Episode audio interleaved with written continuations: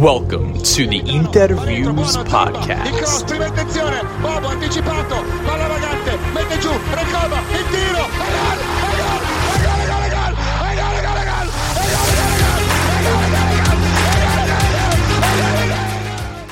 Welcome, Interisti, to episode, what is it, 61, 62? I think 62.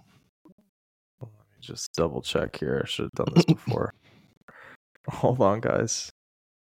Uh yeah, episode 62 of the Interviews podcast. We are here for an end of year wrap up episode. We're going to touch on uh Inter Genoa. We didn't have a full uh pod after that, so we'll t- talk about that game a little bit. Um to kick off today, we'll talk about some of the news that's come out of Inter World in the past few days with the contract renewals and potentially a medical for new signing coming up this Wednesday.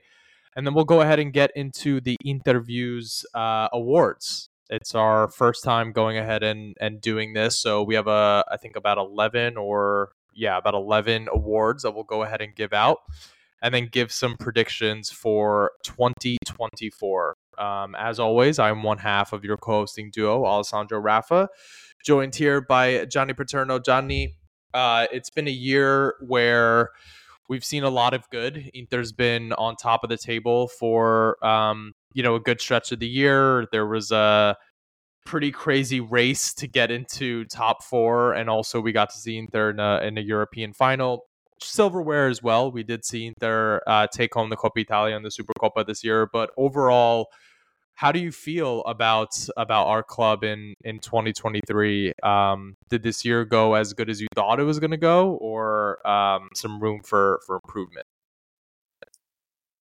I mean, if we're looking at just the whole calendar year, yeah, I would say it didn't go the way I would have liked just because of really the first half of the year. Obviously, we didn't get the Champions League. I would have loved to have gotten that. Um, sure, that I think we were underdogs, absolutely, going into that match, but we played well enough to get the win. Um, and being just so far behind uh, Napoli in the title race, that was a little disappointing. I mean, yes, it was nice that we got the Coppa Italia and the Supercoppa and two great things, but yeah, missing out on on that um,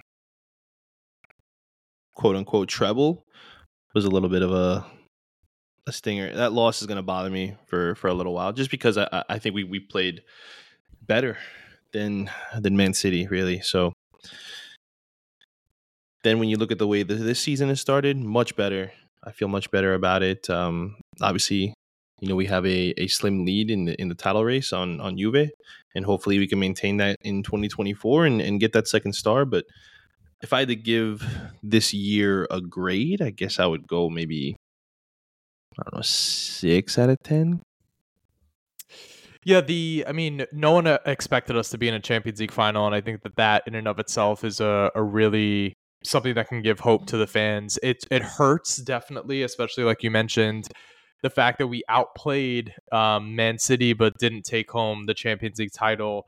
It hurts a lot because it's very difficult to get to that stage of the competition these days. You know, knowing that we don't quite have the financial power of some of the other teams that can constantly spend and and continue to stay competitive and stay on top it really does feel like you know you never know when you're going to get back there. So that definitely hurt. And then you can see the contrast between when you look at it in a calendar year perspective you can see the contrast between the different types of years that you get on a, a domestic campaign level. You have one year where I would have liked to know. I would have liked that Napoli got challenged, right? Because they they just ran away with it, as opposed to you see this year, like it's actually there's a challenger, right? It's two teams that are good enough to run away with it, but they're both you know playing at a top level. So you can see, even though Inter has such a dominance in terms of like goal differential and overall play this year over Serie A, it is only a two point lead, and there's different ways to get to the title, and it looks like it is going to be um, a two horse race uh, through the rest of the campaign. So, you know, all in all, I've really enjoyed the football that Inter has played at times this year. It's been some of the best that I've seen, you know, in my my lifetime as a fan. Um, I'm really happy with some of the players uh, that we have. Like Lautaro is is quickly becoming an all timer for me. Um, and I'm happy with Inzaghi and management and the job that they've done in the uh, the difficult circumstances that we've had. So I'd I'd put this year slightly higher than a six. I'd say it's closer to maybe a seven. Um, you know, they, they don't give you trophies for being winter champions, but we do finish the year on top, and uh, you know we did make it a lot farther than than people gave us uh, any any chance to in the Champions League. So overall, pretty good year, but we'll get into all of that. Let's go ahead and touch quickly on Genoa Inter. Um, if there was ever a game that wasn't worth giving a full hour podcast to, it was probably this one. Um, the Marassi is tough, or sorry, the uh, Luigi Ferraris is difficult. A lot of teams have dropped points there this year. We just weren't weren't on our game. Um, weren't you know at the peak of our powers. It looked like there was a lot of tired legs out there. Obviously, the rotation um, definitely you know played a factor in that. Not having Lautaro, not having Dimarco, um, having our wingbacks essentially playing 90 minutes week in and week out for a few games here now. Uh, there was always the chance that we were going to drop points here, and unfortunately, we end the year in sort of a, a, weird fashion, still on top of the table. But there is some regret not taking home all three points against uh, Genoa on Friday.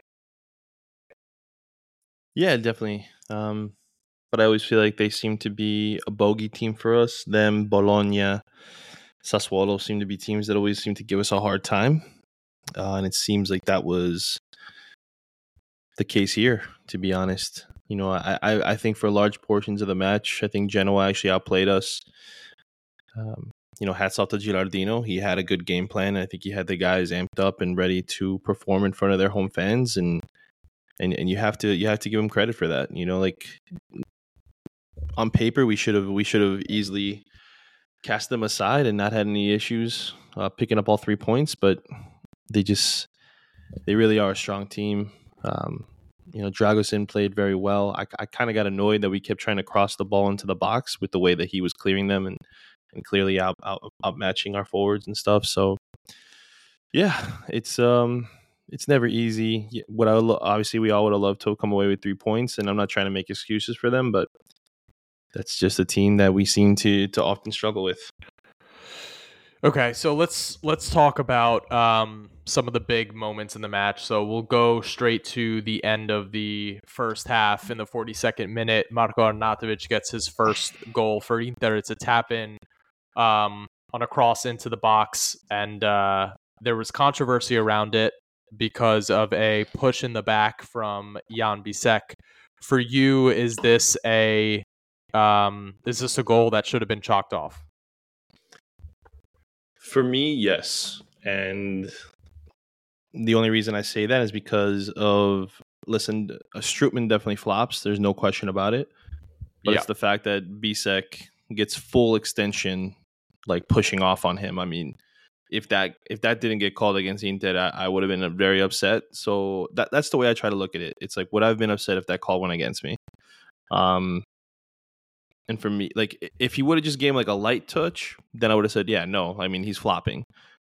But the fact that he got fully extended, I think the reason they didn't call it is because Strootman, you know, made a made a meal of it. But I mean, Bisseck totally pushes off on him. Like I, anyone who argues the the uh, listen, I understand you're you're if you're an Inter fan and you want to be biased towards it, but dude, come on, like that's. He's he is so like just fully like trying to just push him off like that's I'm sorry that that's a that's a foul. Yeah, I feel the same way in terms of like uh, the first thing that I'll think of is if it went against me, would I be losing my mind? And yeah, I'd be pretty pissed if we didn't get that. Um, you mentioned, you know, the full extension from Bisseck. It does have to be said that the ball was nowhere near Strootman and he was diving onto the floor um, and definitely made the most that he could of it, but it doesn't take away the fact that it it didn't look good. It didn't look good. Um so yeah, potentially that goal should have been should have been chopped off. I think afterwards the referees association did say that that was a mistake. So it's just going to lend credence to everybody thinking it's Marotta League and Exactly. you know you always you always uh it's always tough to engage with those people on twitter because it's very very easy to pull up other instances of other teams getting calls. You can pull up juventus calls this year like you know danilo handball against against uh you know verona. You can pull up you know against uh, Dan Ndoye getting fouled in the box against um you know juventus bologna. You can pull up pulisic handball. I mean every single year there are going to be calls that big teams get and everyone is going to say oh it's corrupt it's corrupt. Like it is what it is. Um it's not even worth engaging with those people but you know just just throwing it out there it's not that it's not like Inter is the only team that's benefited from a call this year it's it's definitely sure. not the case so there's that. Um, Dragusin's goal, he gets up on a corner. He's a, a beast in the air. I actually really, really like this player. Um, looks like he may be leaving Serie A to go to Tottenham, but he gets high over Augusto, who we've touted as someone that can do well in the air. But against Dragusin, the only people that can really mark him on a set piece are our center backs. There's no way that he should have been isolated 1v1 with Augusto. Um, hits a powerful header and there's some there was some discussion whether or not Sommer could have saved that. For me, um, on a different night, and when I say a different night, under different conditions where the ball wasn't extremely wet, it wasn't driving rain, um, maybe he could have made that save, but what did you think of Sommer's effort there? Was it a mistake on his end to let that get past him, or is that one of those things where that's you know maybe people are are overestimating or underestimating the fact that it was a powerful header in driving rain that doesn't necessarily give you the ability to uh, to play that ball as well as you might have if it was perfect conditions. Yeah, I think it's a combination of the both. Um, you know, we saw actually Sommer in Salzburg in the rain. He did not perform well there, and we see now in, in Genoa he he sh- I think he should have made that save. Um, I agree. Like, yeah, I think in, in perfect conditions he does, that's one. I, that's one I'm sure he wishes he did better on himself. Listen, I'm not going to crucify the guy over that. I mean, he's been massive for us for the season. Like, do I wish he would have made that? Absolutely. You know, I, I, we win the game if he makes that save. So, and I've I've said like you, you know, seasons come down to sometimes a goalkeeper making a save or not making a save, and sometimes you need him to make a big save in a key moment, and, and he just didn't come up with it in that instance. But he's he's been massive for us in other games and and, and preserved uh, clean sheets and, and even you know victories for us with the way he's played. So I'm gonna gonna give him a little bit of a break on on this one, and uh, that's something to keep an eye on though is is is how he does the rest of the year in in in rainy games because I think you're going to have other instances where he is going to have to perform in the rain. So, yeah, hopefully, hopefully it won't be an issue then. Um, second half, uh, I thought Inter definitely did more um, with the ball, but again, it wasn't anything that was overly incisive. Um, I think the we saw the return of Dumfries, so Dumfries comes in in the 78th minute.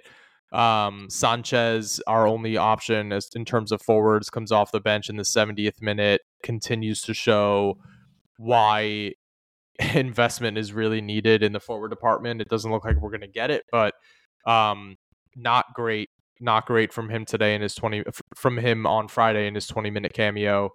Um, Klaassen and Pavard also get subbed in in the 90th minute, which I, I don't know why subs had to be even made at that point, but it is what it is. Um, and then the big topic of conversation, or one of the topics of conversation uh, after this game was uh, Frattesi, whether or not um, he was the right investment, whether or not Inzaghi is is using him correctly. Um, and there was some back and forth between you know Huyan and I think uh, Tony also mentioned some stuff, and I did just want to address address Frattesi quickly because Ugh. I think after a game like this where it kind of sours everyone, it's a weekend that, you know, Juve gets a big win and, you know, we struggle to beat a team that's lower in the table.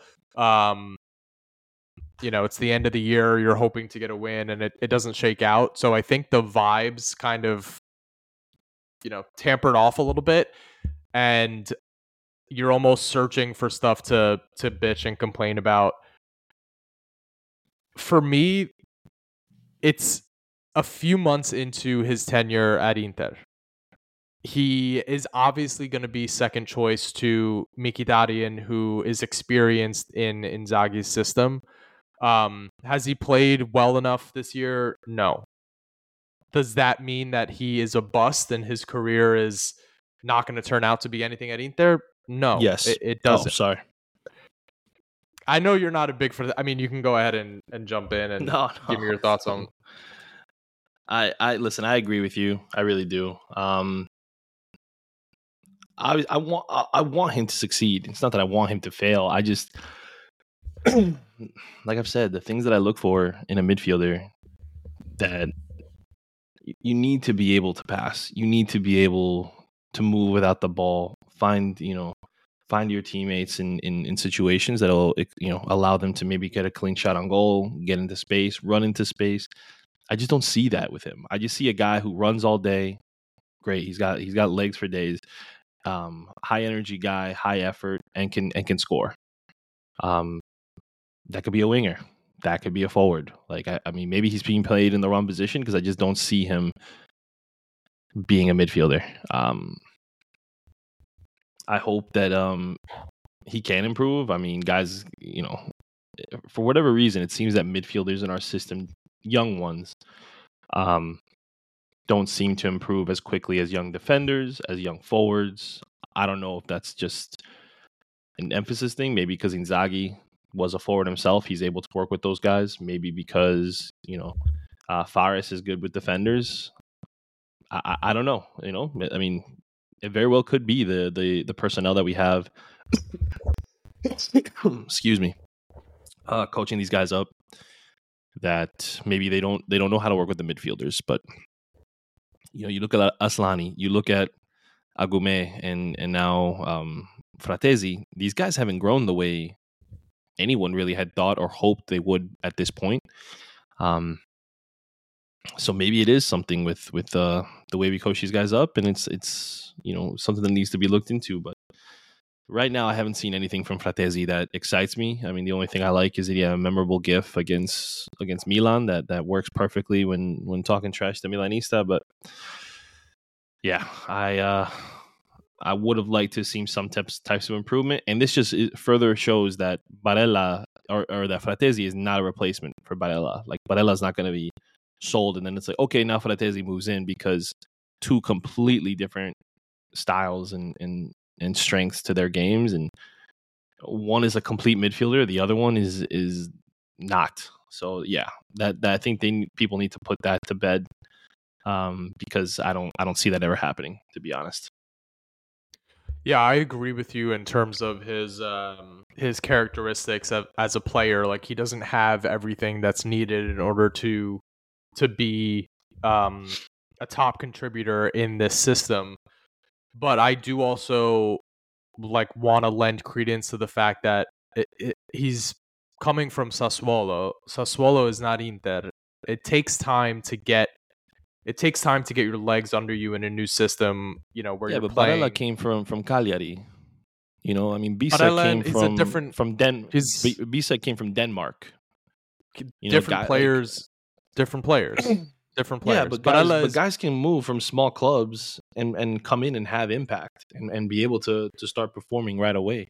Thuram's coming from Borussia Mönchengladbach. You know, like it's it, different level of pressure, different level of of play style. I I mean, different roles though. Different. We're talking about like right center back versus mezzala in in the system. Like they're they're a little bit different. Um, they're a little bit different in in my opinion. I mean, I just I just don't. I just think it's understandable why the choice would be Mkhitaryan week in and week out for Inzaghi because there's a trust level there, and there's you know there's obviously a lot that Frattesi needs to improve in his game. And I think what's making it worse is um, the level of investment. Like what's making it worse for Interisti is that this is a player who not, you know, up front we didn't spend a lot of money, but over the over the term of this deal, it will be a lot of money for us to have invested in a midfielder that is not contributing at this moment. I I'm totally like understanding of wanting more from Frattesi. I want more from Frattesi. I just don't like I'm just not ready to call him a bust. I guess that's where I stand. I'm not ready Well, to I'm not say. calling him a I'm not calling him a bust. I just I don't see the the hype. I never saw the hype. I never understood why people were like, "Oh my god, Frattesi, he's the guy we got to get." Like I just never I never saw it. I never saw when I watched him play, nothing ever stood out to me when I watched him play. Like I mean, really, like really, what did he what did he do against us? What what what what do you remember that he did against Inter when when we when Did, we didn't played he last score year? against Inter? and that's it. One goal. Yeah, I know he scored, and they won. I think they won that game, or we tied, something like that. But outside of the goal, I didn't notice him in the in the matches. I don't like players that you don't notice ever. I mean, I say the same the same thing I didn't like about Dumfries because you know everyone's like, oh, but he had an assist. Oh, but he had a goal. Okay, but what else did he do? Like people just like look at at, at the stats and they don't actually pay attention to what what did he do. Yeah. Like, the, like, like I don't give him credit for that that that assist that people want to give him for that that accidental flick that that that fell perfectly to uh, I, I don't even remember who now, but you know, just I don't know, I don't know. I think it's. I mean, I I think you're. Everything you're saying is valid. I think everything you're saying is valid. I just, you know, I'm more so like wanting to respond to the discussion on Twitter of like we pay too much for this guy, which could end up being the case. I don't. I don't know that I can definitively say that today. Um, but what's what's your prediction 2024 for Frattesi? Do you think this kid's going to end up being a factor, or is this going to be, you know, just sort of a lost year for him, and maybe he should have been loaned out, or, you know, whatever? what I think and what I hope are, are, are two different things. I, I, I don't think he's going to be a factor, but I hope he is. You know, I, I mean, I, I just like I hope Mkhitaryan uh, is a factor and, and and convinces me that that he was worth this extension. So I mean, it's it's going to be interesting to see what happens if if there's any growth. Maybe this break, you know, they can give special attention to him or something. Um, yeah, I'm I'm curious to see how how it'll play out for sure. Where I'm at with it is like assuming full health for the team.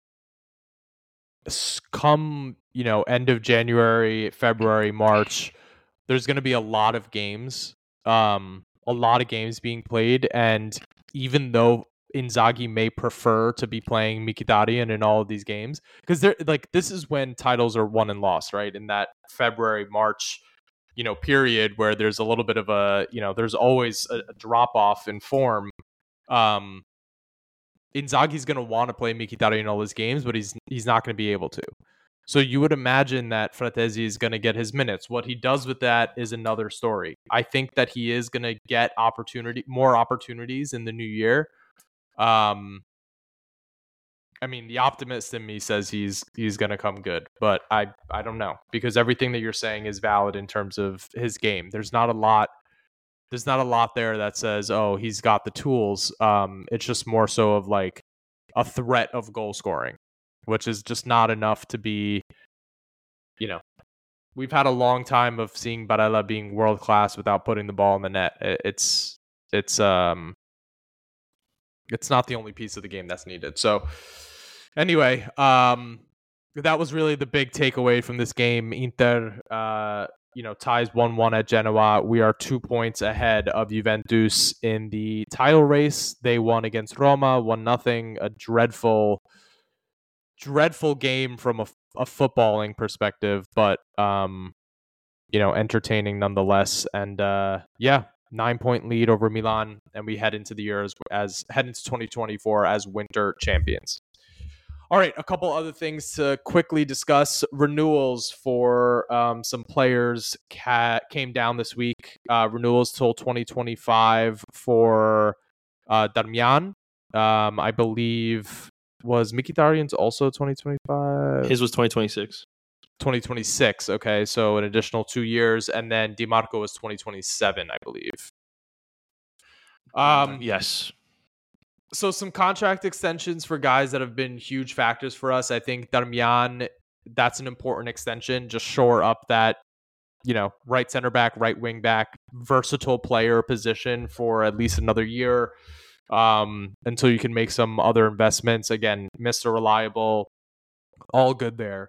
You can make an argument that Mkhitaryan is going to be taking minutes from players that he shouldn't, but with this growth decree, uh, you know, coming out uh, or getting out of the game and us um, essentially maybe not being able to go after some other players on the European stage.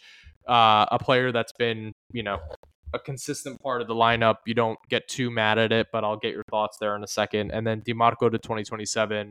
Um, yeah, I mean, he's been one of the best performers for this team, despite the fact that there is periods of inconsistency. Um, but he is one of the better wingbacks in Europe. There's there's no doubt about that. So he gets locked up, and he's a lifelong Interista. So that's always good for the culture. And uh, that's that. What do you think about the renewals that came in this week? Yeah, I mean, deserved. You know, uh, even like, excuse me, man, this cough won't go away. Even though I'm not the biggest uh, Mkhitaryan fan, he has been a decent performer and definitely like at least for the tenure he's been with the club, he's had that at the very least. Um, yeah, I mean, it's always good that if if a person wants to stay as well, right? Like if guys want to to be here, continue with the project. I think that's a telling sign of the the environment that's been built, the type of camaraderie that these guys have for one another, and and, and support that they have for one another. Um, yeah, I mean, all three of them, you know, Darmian, I, I can't say enough good things about him. I, I, do think that at this stage in his career, he's better as a as a right center back, um, whereas other people I think will be better suited to be further up the pitch. But um, yeah, no, he continues to perform and he continues to be just great defensively. And like you said, Dimarco, another one who's been uh, a consistent performer. A, uh, I think he's like a real glue guy, and being you know an Interista himself, I mean, he's kind of living out all our childhood dreams. So, I mean, congratulations to him. I hope that he uh, he's able to keep uh, keep performing and, and, and stay for many many years to come. Yeah, um, you just have to think also from the perspective of like every player that goes out has to be replaced. So especially with changes to transfer strategy because of the growth decree getting getting uh, abolished, it's like if these players are performing for you um, and they want to be here and their demands aren't too great, you know, like what we're seeing from Dumfries, then it makes sense to just you know keep it rolling. Although you do want investment in those areas, right? I think you know left wing back is probably not going to see much, but um, with another player coming in on right wing back, uh, Buchanan, I don't know that you want to roll out just Buchanan and uh, and Darmian for the foreseeable future. So that's a place that's going to need to get some investment in the midfield. You always need to um, you always need to invest in the midfield. You got you have three you know, two world class midfielders in there today, and you're really looking for a third to try to, um, you know, make its way through there. So good for the club for getting those done. Um, and then we'll talk about a little bit about Buchanan coming in. So it's being reported that his medical is scheduled for Wednesday and that he could potentially be called up to um, the game against Verona on Saturday. Um, we won't do a full deep dive on Tajon today but we'll give our sort of initial initial thoughts here. Um, I actually haven't seen much from you about Buchanan. I don't know where you stand. So why don't we kick off with what your feelings are about this 24 year old Canadian right wing back that's been playing in the uh, in the Belgian league, but actually was a draft pick to the MLS. Yeah, um, I, I do think he has a little bit more skill than we would see from Dumfries. He has better technical ability. The only thing that I would like to see improve in his game is his is his ability, his final ball. Um, his crossing isn't that great, but the pace is there, the passion is there. Um, you do see a little bit of a of a temper tant- uh, not tantrum, but like temper. I don't even want to say it's a problem, but he does get a little, you know, a little worked up sometimes, which I, I mean, it doesn't bother me. I, I like that. That's that's a positive. Um, but you just hope it doesn't lead to to cards and stuff, and or or getting you know a second yellow or something. But I think that you know with this environment and and being um, being with other guys of, of this level, I think he'll be able to to fit right in. I obviously think he's going to take time to to get used to to Serie A and, and get acclimated to to the league itself. Um, but I hope uh, I hope he you know I think obviously he's an investment because you know kind of like what we did with um, with Gosens, knowing Perisic might be leaving, we brought him in early. I think the same thing is kind of how this is being looked at. Um, I think Dumfries is going to be sold in the summer, if not in January. Um, with everything going on with his contract, so I think this is just hey, let's get a, a cheap um, replacement in now make as much of a profit as we possibly can on, on Denzel. And um, yeah, hope hopefully we do better with this one than we did with Gosens, even though I, I think he he needed more time. But you know what? Uh, I'm not upset with the the Carlos Augusto pickup either, even though I wasn't too high on it. So hopefully, um, yeah, hopefully this guy, you know, makes uh makes Canada proud and and the Maple Mbappe uh, works out. Yeah, it's it it is important that this works out because if Denzel does leave in the summer, which I think is is expected at this point, um, you don't know if they're going to be investing more in that right wing back position. So Tajon's got to got to step up. I'm I'm glad that he's getting at least a half season here uh, to learn under Inzaghi. He does, like you said, he has like physical attributes and technical attributes to succeed in this system. Um, but we haven't seen you know him have to defend at the level that he's going to be asked to here and we haven't seen uh, you know the end product like you mentioned um, so we'll see how this this thing shakes out but we'll do a deeper dive hopefully we can get a canadian interista on here um, to discuss him a little bit further all right I think it's time. End of the year awards. So the InterViewees, uh, very first edition here, and we'll go ahead and and get started. So the first award for 2023, and the the parameters, the rules here are we're looking just at the calendar year, right? So it's the second half of last season and the first half of this season um, for these awards. So we will start with the big one, uh, Player of the Year for you in 2023. Who are you giving it to? You might you might want to have gone first here instead of me, but um, yeah, I think uh, listen, this was an easy one. Really, when you look at this this team, uh, the level of importance that this player has, you could see clearly with his absence against Genoa and just the calendar year he's had. If I'm not mistaken, he set the record for goals in a calendar year for Inter. If at, at the very least he tied it um, with Milito, but it's got to be Lautaro Martinez. Um, I mean his his importance, his his leadership, his his love for the club. I think it, it's. I think Di Marco is the only one who can really match him, maybe for for love of this club. Um, but my goodness, man, his he is so important to this team and a driving force. And I think that him being there allows Thuram to be able to do what he's best at and and really is, is great with link up play, his touch, his passing, his finishing this year. I mean, I can go on all day really about the level of importance um, Lautaro Martinez has, but yeah, he is the player of the year.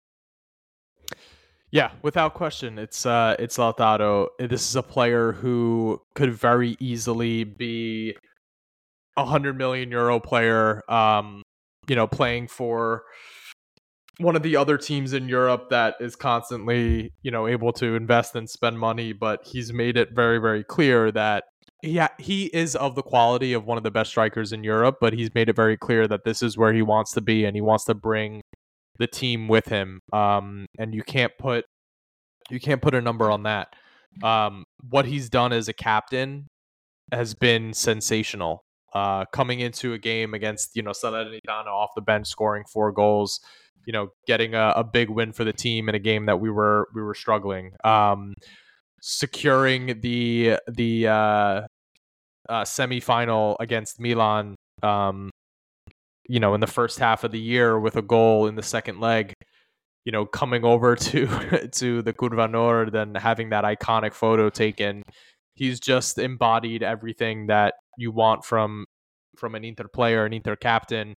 Um, all the it's not just the goals; it's how hard he works on the pitch, and uh, yeah, you see him when he comes out of the game. It's it's um, Inter plays, you know, it's a little tougher for us. So I think he's clearly the player of the year, um, and one of the players, one of the best players in Europe by far. All right, let's talk uh, goal of the year. Um, this is an interesting one because there have been a lot of screamers. We can talk about, you know, Dimarco against Frosinone. There have been um, some really important goals. Like I said, uh, you know, Lautaro against Milan in the second leg. Um, but for me, the goal that got me out of my seat the most this year was Marcus Thuram against uh, AC Milan in the derby earlier this season um, getting on the end of a you know a cross that went a little bit out of range from Dumfries, coming at Malik Thiaw, who Thiaw is you know got talked up by by Milanisti as as one of the better defenders uh, in Serie A.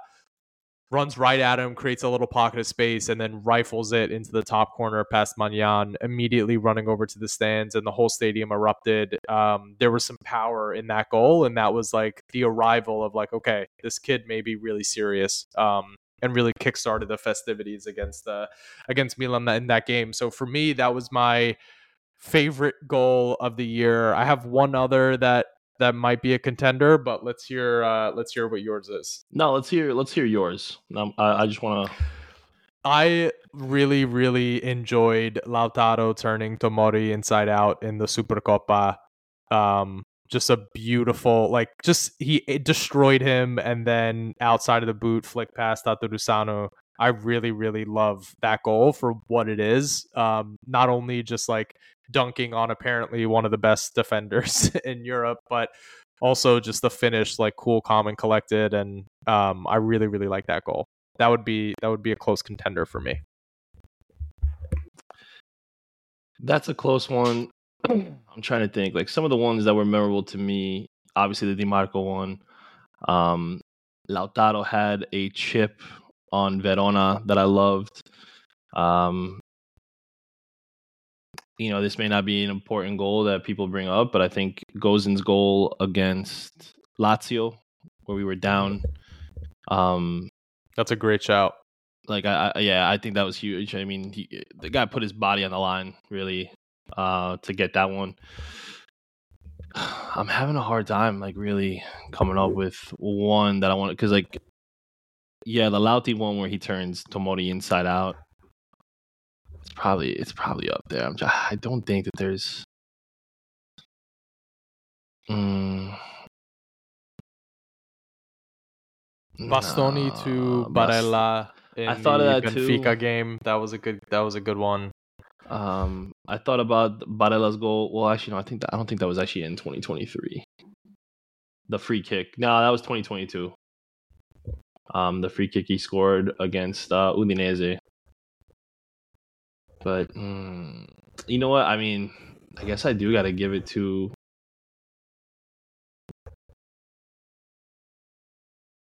Do I give it to the, the? I feel like that's like an easy cop out. The Tomori goal. I love that What goal. do you think? That's one of my favorite. That's one of my you know what? You know that what? he's You ever know what I'm gonna give it to? You know what I'm gonna give it to? Um, because I love long range shots, I'm gonna give it to Hakan against Verona, Mm. Where we where we destroyed them. I mean, he shot that from like 36, 40 yards out. I mean, that Yeah. yeah, yeah. Like you, could- you could you could say the um Hakan's had some screamers. you could say the Dimarco one. I mean, I don't think I don't think the Barella volley against Cremonese was in 2023. I think that was 2022. Uh, but yeah, Hakan. Yeah. I mean, yeah, Di, Dimarco. I, I I love that one, but I just think the way Hakan strikes that ball, it it's yeah. If it if if we were going like based on last season and what we've seen so far this season, I would probably give it to Dimarco's volley. I mean, not Dimarco's volley. Um, Barella's volley Uh, yeah, the one against Cremonese. but yeah, I, the Hakan one against Verona we know is this year, so I'm gonna that's the winner for me for 2023. All right. Uh, so we have our player of the year, goal of the year, your match of the year um, for the calendar year. This is just essentially your favorite match from Inter for the year. What's it going to be? It's probably gonna be the same one as you, but it's it's got to be the the beating against Milan earlier this season. Um, you know, a lot of a lot of questions were coming up. Oh, can you know will to be able to play with them? You know, can Milan steal the points? Ball steal the win? That game was, uh, I mean, an absolute throttling. Like that's that's a beating I think that they'll remember. Kind of like how they always bring up the six the the the six goal loss that we had. So yeah, that one's a one of my yeah definitely my favorite of the, of the year for sure. Yeah, the conversation going into that game was these are going to be the two clubs fighting for the Scudetto. This is the second star battle. Um, and then we made it our fifth win against Milan in the calendar year. So that's a really good one just to switch it up, I'll go with uh, the second leg against Milan to put us in the Champions League final. Um, yeah, that was a tense game. Mm. Uh, that was a, a, really, really tense game. You you kind of felt, you know, obviously we had a two goal advantage going into it, but um, any you know a goal from Milan at any point really starts ratcheting up the uh, the suspense. So having Lautaro score that goal late in the game and you know just the feeling of getting back to a Champions League final for me. That's um, that's the match of the year. And Onana made a other... big save in that game. So and Onana made a big save. Yeah, plenty of other you know great performances from Inter, but I do think you need to take into account sort of the uh, the stakes, right? Two Milan derbies for us here obviously says a lot about um, you know the kind of matches that that get us up and out of our seat. So it's not necessarily the four nothing throttlings of Salernitana. It's more so, you know, winning big games, um, which is uh, which is the best feeling that you can get as a fan. All right, let's go into our bidone of the year. Um, this goes to the player who was more of a detriment to Inter than um, than any any sort of positive. Uh, there's some contenders for this one for sure. But uh, for me, I think it has to be Lukaku. And the reason why is that in the biggest game of the year, in the biggest match of the year, he is the reason why we aren't able to put the ball in the net against a team that we were we were not dominating, but we were beating. Um, that we had the upper hand on in the biggest game of the year. He prevents that, and then we find out he's been talking to our rivals before that, and then the whole summer where you know he's not responding to teammates and all the drama around it. Lukaku had the single was the single most for me detrimental player to Inter. Even though he only played half a season uh, in this calendar year, he did a lot of damage, a lot of damage. And for me, this is my last, my very last fuck you, Big Rom. Um, before I, I never want to talk about him again hopefully in the future he doesn't screw us. But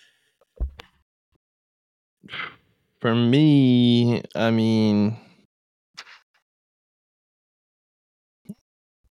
I, I don't know. I don't even know I really want to do this one. I I just uh, I don't even want to say it, bro. I, I really don't. uh, he just drives me insane. He really does. But I guess I'll go with with Davy Klaassen. I don't know. I'll go with Klaassen just to just just to avoid backlash of what I'm really thinking. Uh oh. Is it a certain? Uh... oh my god. Yeah, just to not get not get just the uproar going. Get, yeah, okay. yeah. I don't need. I don't. I don't need it. I'm trying to go into 2024 and and, and feel relaxed. So okay, all right. Davy Klaassen, uh, Bidone. Davy Klaassen is the Bidone. You could also make a case for Alexis Sanchez. Um, you can make a case certainly make for... a case for Sanchez. Actually, you know what? It's Sanchez. I, yeah, he's he's my least. He is my least favorite player on this team right now. Yeah. Um, again, another player who contributed nothing. Uh, all right, let's talk about our save of the year. So we have been privy to some awesome goalkeeping performances this year. Uh, what is the top save for you? Go with yours because I have a few in, in mind, and I don't want to steal the- yours. The mo- the one that like felt the most important to me at the time was Onana against Porto. Um, at the very last minute where he gets his hand Yep. onto a ball to like that was that changed the course of our year, right? Like we don't we're not playing in the Champions League final without You talking about the getting one on the the end second leg? in the second leg, yeah, in in uh Portugal. Um that one for me is like there were other good saves from him. Uh, you know, we could talk about the triple save, we can talk about whatever, but for me that was like his UCL campaign was amazing and that is the save that I remember the most just for its importance. It's it's uh, a second leg save in a what was that? That wasn't the quarters, was it? No, it was around a 16. Round of Um, 16, yeah. yeah. Yeah. So for me that's the save of the year. Yeah, for me, it's it's got to be the the triple save in the first leg. Like I just that blew my mind. Really, like uh, I the way he recovers because I forget who it might have been. Might have been Skriniar who made the first block actually. Um, so he dives and then he has to get himself back up to make the save on the second shot and then save the third one. I mean that's huge. Yeah, Onana. You can pull up a bunch of Onana. There's a few summer saves that I, you know that I would even consider, but I'm going to give it to Onana just because, yeah, to me that was important and and that kept it uh that kept us in the lead. So or Yeah, kept us nil nil um, in that one. Sorry. Yeah. But Onana, the thing with Onana is that he played in the really, really big game. Sommer hasn't yet. So we Mhm. haven't seen him have to make a save of that magnitude, but hopefully when it comes True. down to it, will. Um, but Onana, yeah, either leg of Porto is uh is a save of the year. All right, your signing of the year, uh, best player that's been brought in in 2023. So you have the winter transfer window and you have the um the summer transfer window. You go first. I'm gonna go with Sommer. Um, I'm gonna go with Sommer because although I think Thuram you have a, a major shout out for, um, I don't think I think you know people thought Thuram and Lautaro could cook. I don't think that people expected Sommer to pick up right where Onana left off and potentially even surpass him. Um, yeah, for six mil, uh, it's the combination of the business of it, where we sold Onana for a huge profit, only got Sommer for six mil, and the quality in play not only doesn't drop off, but potentially gets even better. Um, for me, Yann Sommer is is uh, the signing of the season. I'm actually gonna have to agree with you. I, and I, I, I, went first because I thought you were gonna, or I said you go first because I thought you were gonna say Thuram, but I wanted to say Sommer too, and, and I'm gonna stick with it. Honestly, I think that he's just. Listen, I, I was so hyped for this signing. I've thought he was a great goalkeeper since his days at Basel. Mönchengladbach, he only got better. I mean, the guy, the guy is fantastic in terms of shot stopping, and he's better with the ball at his feet than I thought he would be. And Bayern Munich fans were, were making it seem like this guy was going to be absolute nightmare. Um, not the case so far.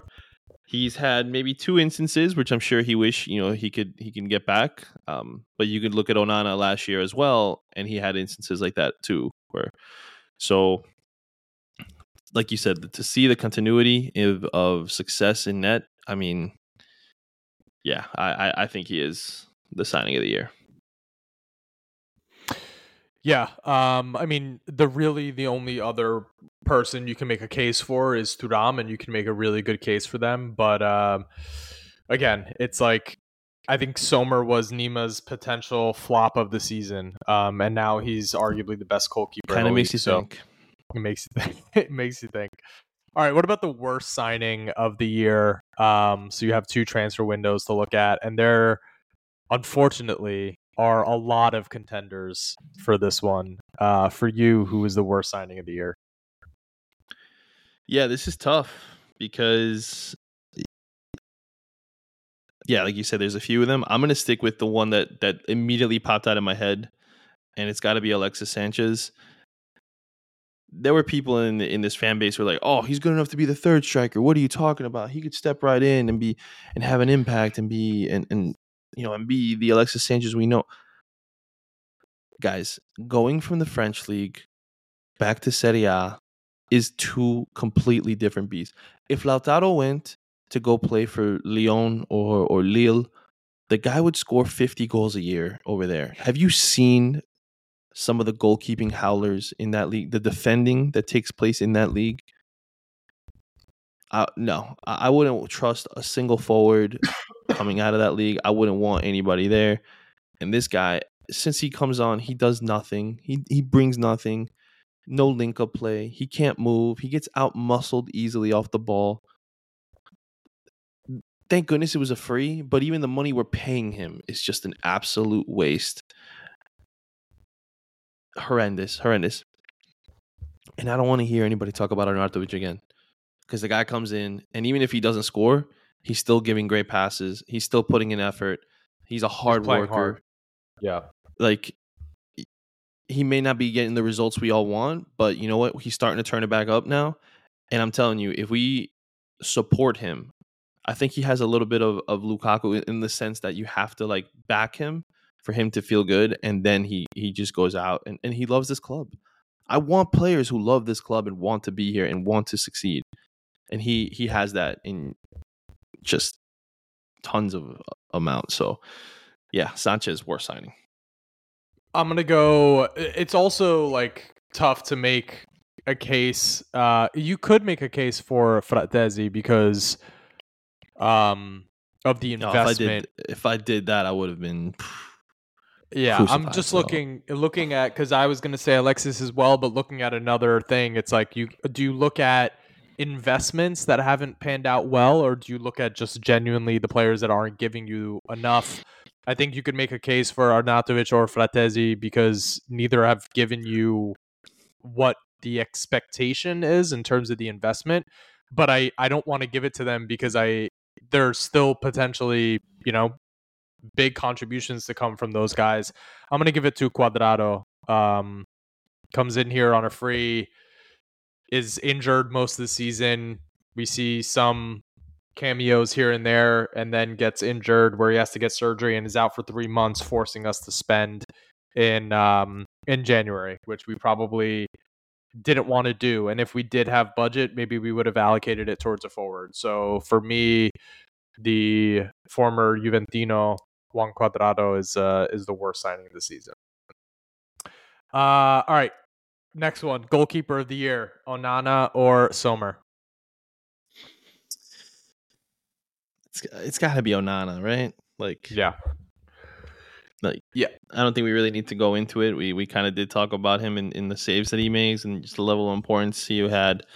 Um, the mental like just warrior that he is, where he doesn't let bad performances dwell. He doesn't let it affect him going into the next game. He's able to recover, uplift, you know, be be vocal. Um, I love that about him.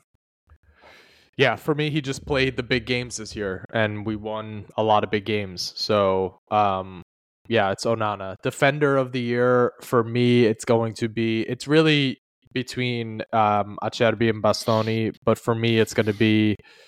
Um, I guess would you include wingbacks in the defender of the year or the midfielder? Of the year? I guess you would include. I guess you'd Mm, include him in def- yeah, I guess you would include him in defender of the year. So then it's probably DiMarco Bastoni or Acerbi. Um, but either way, for me, Acerbi, he changed our defense um, and was unheralded and was a signing that a lot of Interisti were not okay with. Uh, and then he Yep, came in myself included. yeah, I mean, he's been one of the best defenders in Europe. Uh, single-handedly pocketed some of the biggest strikers in Europe as well. Um, so for me, it's got to be Acerbi. Yeah, no, I I agree. It's I think it's pretty easy. Um, like I said, he was not someone that I was too excited about. Someone that I was very upset that we brought in, but he proved me wrong. Uh, and he's been he's been massive for us, really, in, in every every way, shape, and form. All right, midfielder of the year. So you've got Calhanoglu, who changed position and became one of the best in the world at his position. You've got Barella, who has just been consistently one of the most world class players, um, you know, across Europe. And I think the other name that you would put up here is Brozovic. Um, obviously, we only got a half a season to work off of this for the 2023, but I think those would be the three midfielders that you consider. This is a tough one, but who takes the nod for you? Man, yeah, this is a tough one. Um, I'm gonna give it to Hakan just because of the level of consistency, the transformation that he had, really going from a mezzala to a regista, and the the way that he's excelled in it. Um, I mean, I think that's a big reason as to why Inter were okay selling Brozovic, even though a lot of Interista did not want to sell him. I think that that made it easier for them to to kind of cash in on this on on, on him, and um, he's been massive. Although Barella is my favorite, obviously, um, no, it's it's it's got to be it's got to be Hakan. Yeah, for me it's Hakan as well, and it's it is like you said the transformation into a regista, allowing us to move on from Brozovic, but also um, him being able to step up and be as consistent a penalty taker as he's been when we've had struggles at that department. Um, that's also been a huge win for Inter. So Hakan is the midfielder of the year, striker of the year. He's our player of the year. This one's a no-brainer. Um, Lautaro Martinez is the uh, striker of the year. I don't know that there's much more that needs to be said about that. We don't have to say anything. Yeah.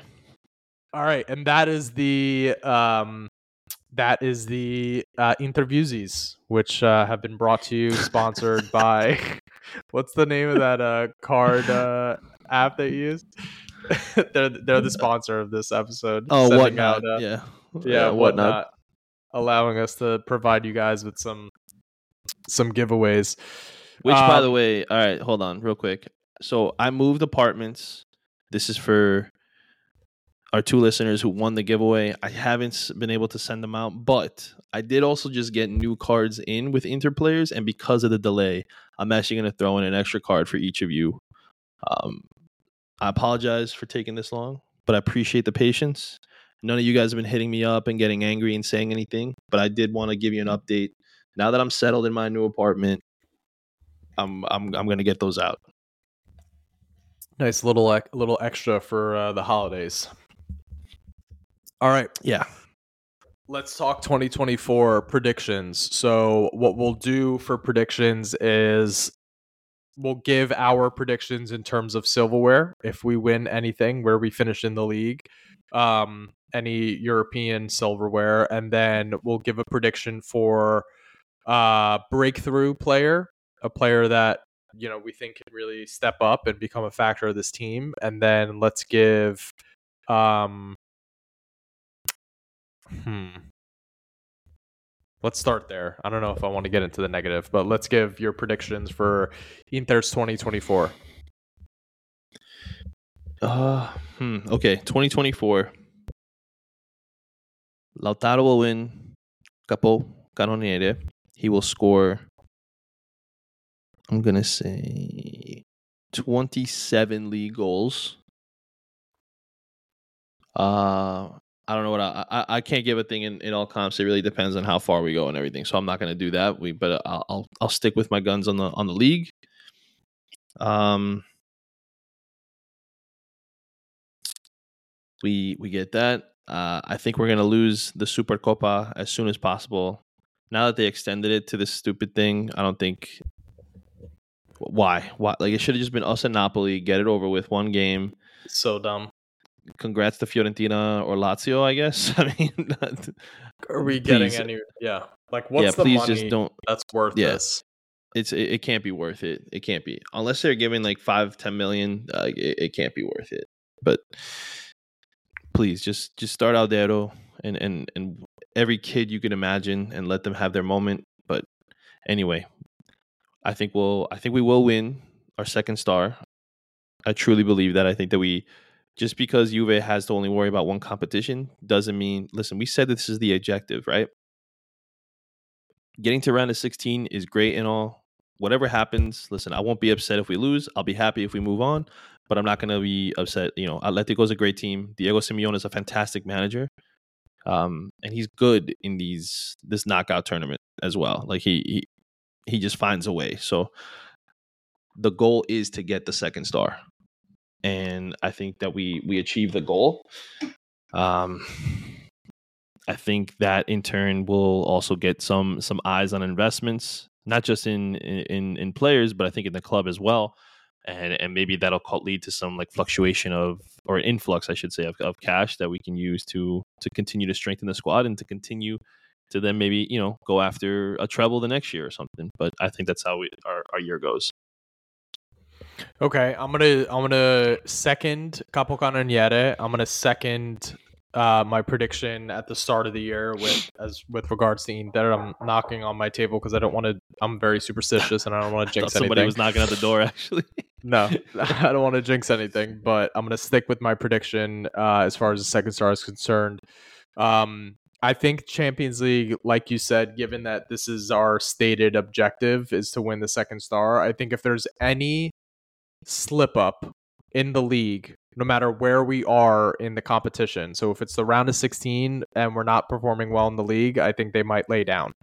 Um, if it's quarterfinals or semifinal, I I really again it would be embarrassing for them to have talked this much and to not get the second star. So um, I'm not going to predict another final in Europe.